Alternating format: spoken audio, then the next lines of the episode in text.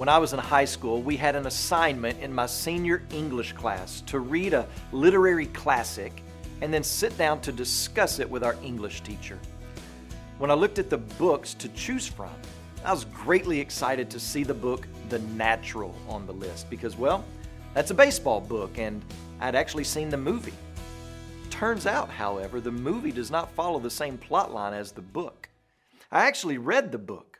My eyes landed on each word, so I read it technically. But my reading with the eyes was not attended with the exercise of my head or heart. So when it came time to discuss the book with my English teacher, all I wanted to talk about was the epic home run that ends the story of the natural with lights exploding and cascading all over the field and the great anthem that plays as Roy Hobbs trots around the bases. Turns out, however, the book doesn't end the same way as the movie does. I had walked into that meeting full of pride. I'd actually read the book, but I limped out of that meeting with a crushed ego. If we're not mindful, the same disaster can happen to us in our lives as Christians, but with far greater consequences than just a lower grade than expected.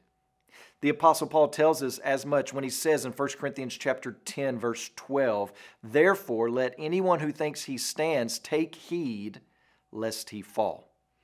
The apostle Paul has been instructing the Corinthian church to lay down their biblical liberties out of love for one another in order to help others grow closer to Christ.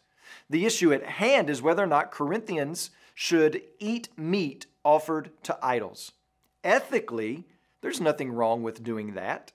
But for the sake of other believers, young or new in the faith, the Corinthian Christians should rethink their ethical liberties.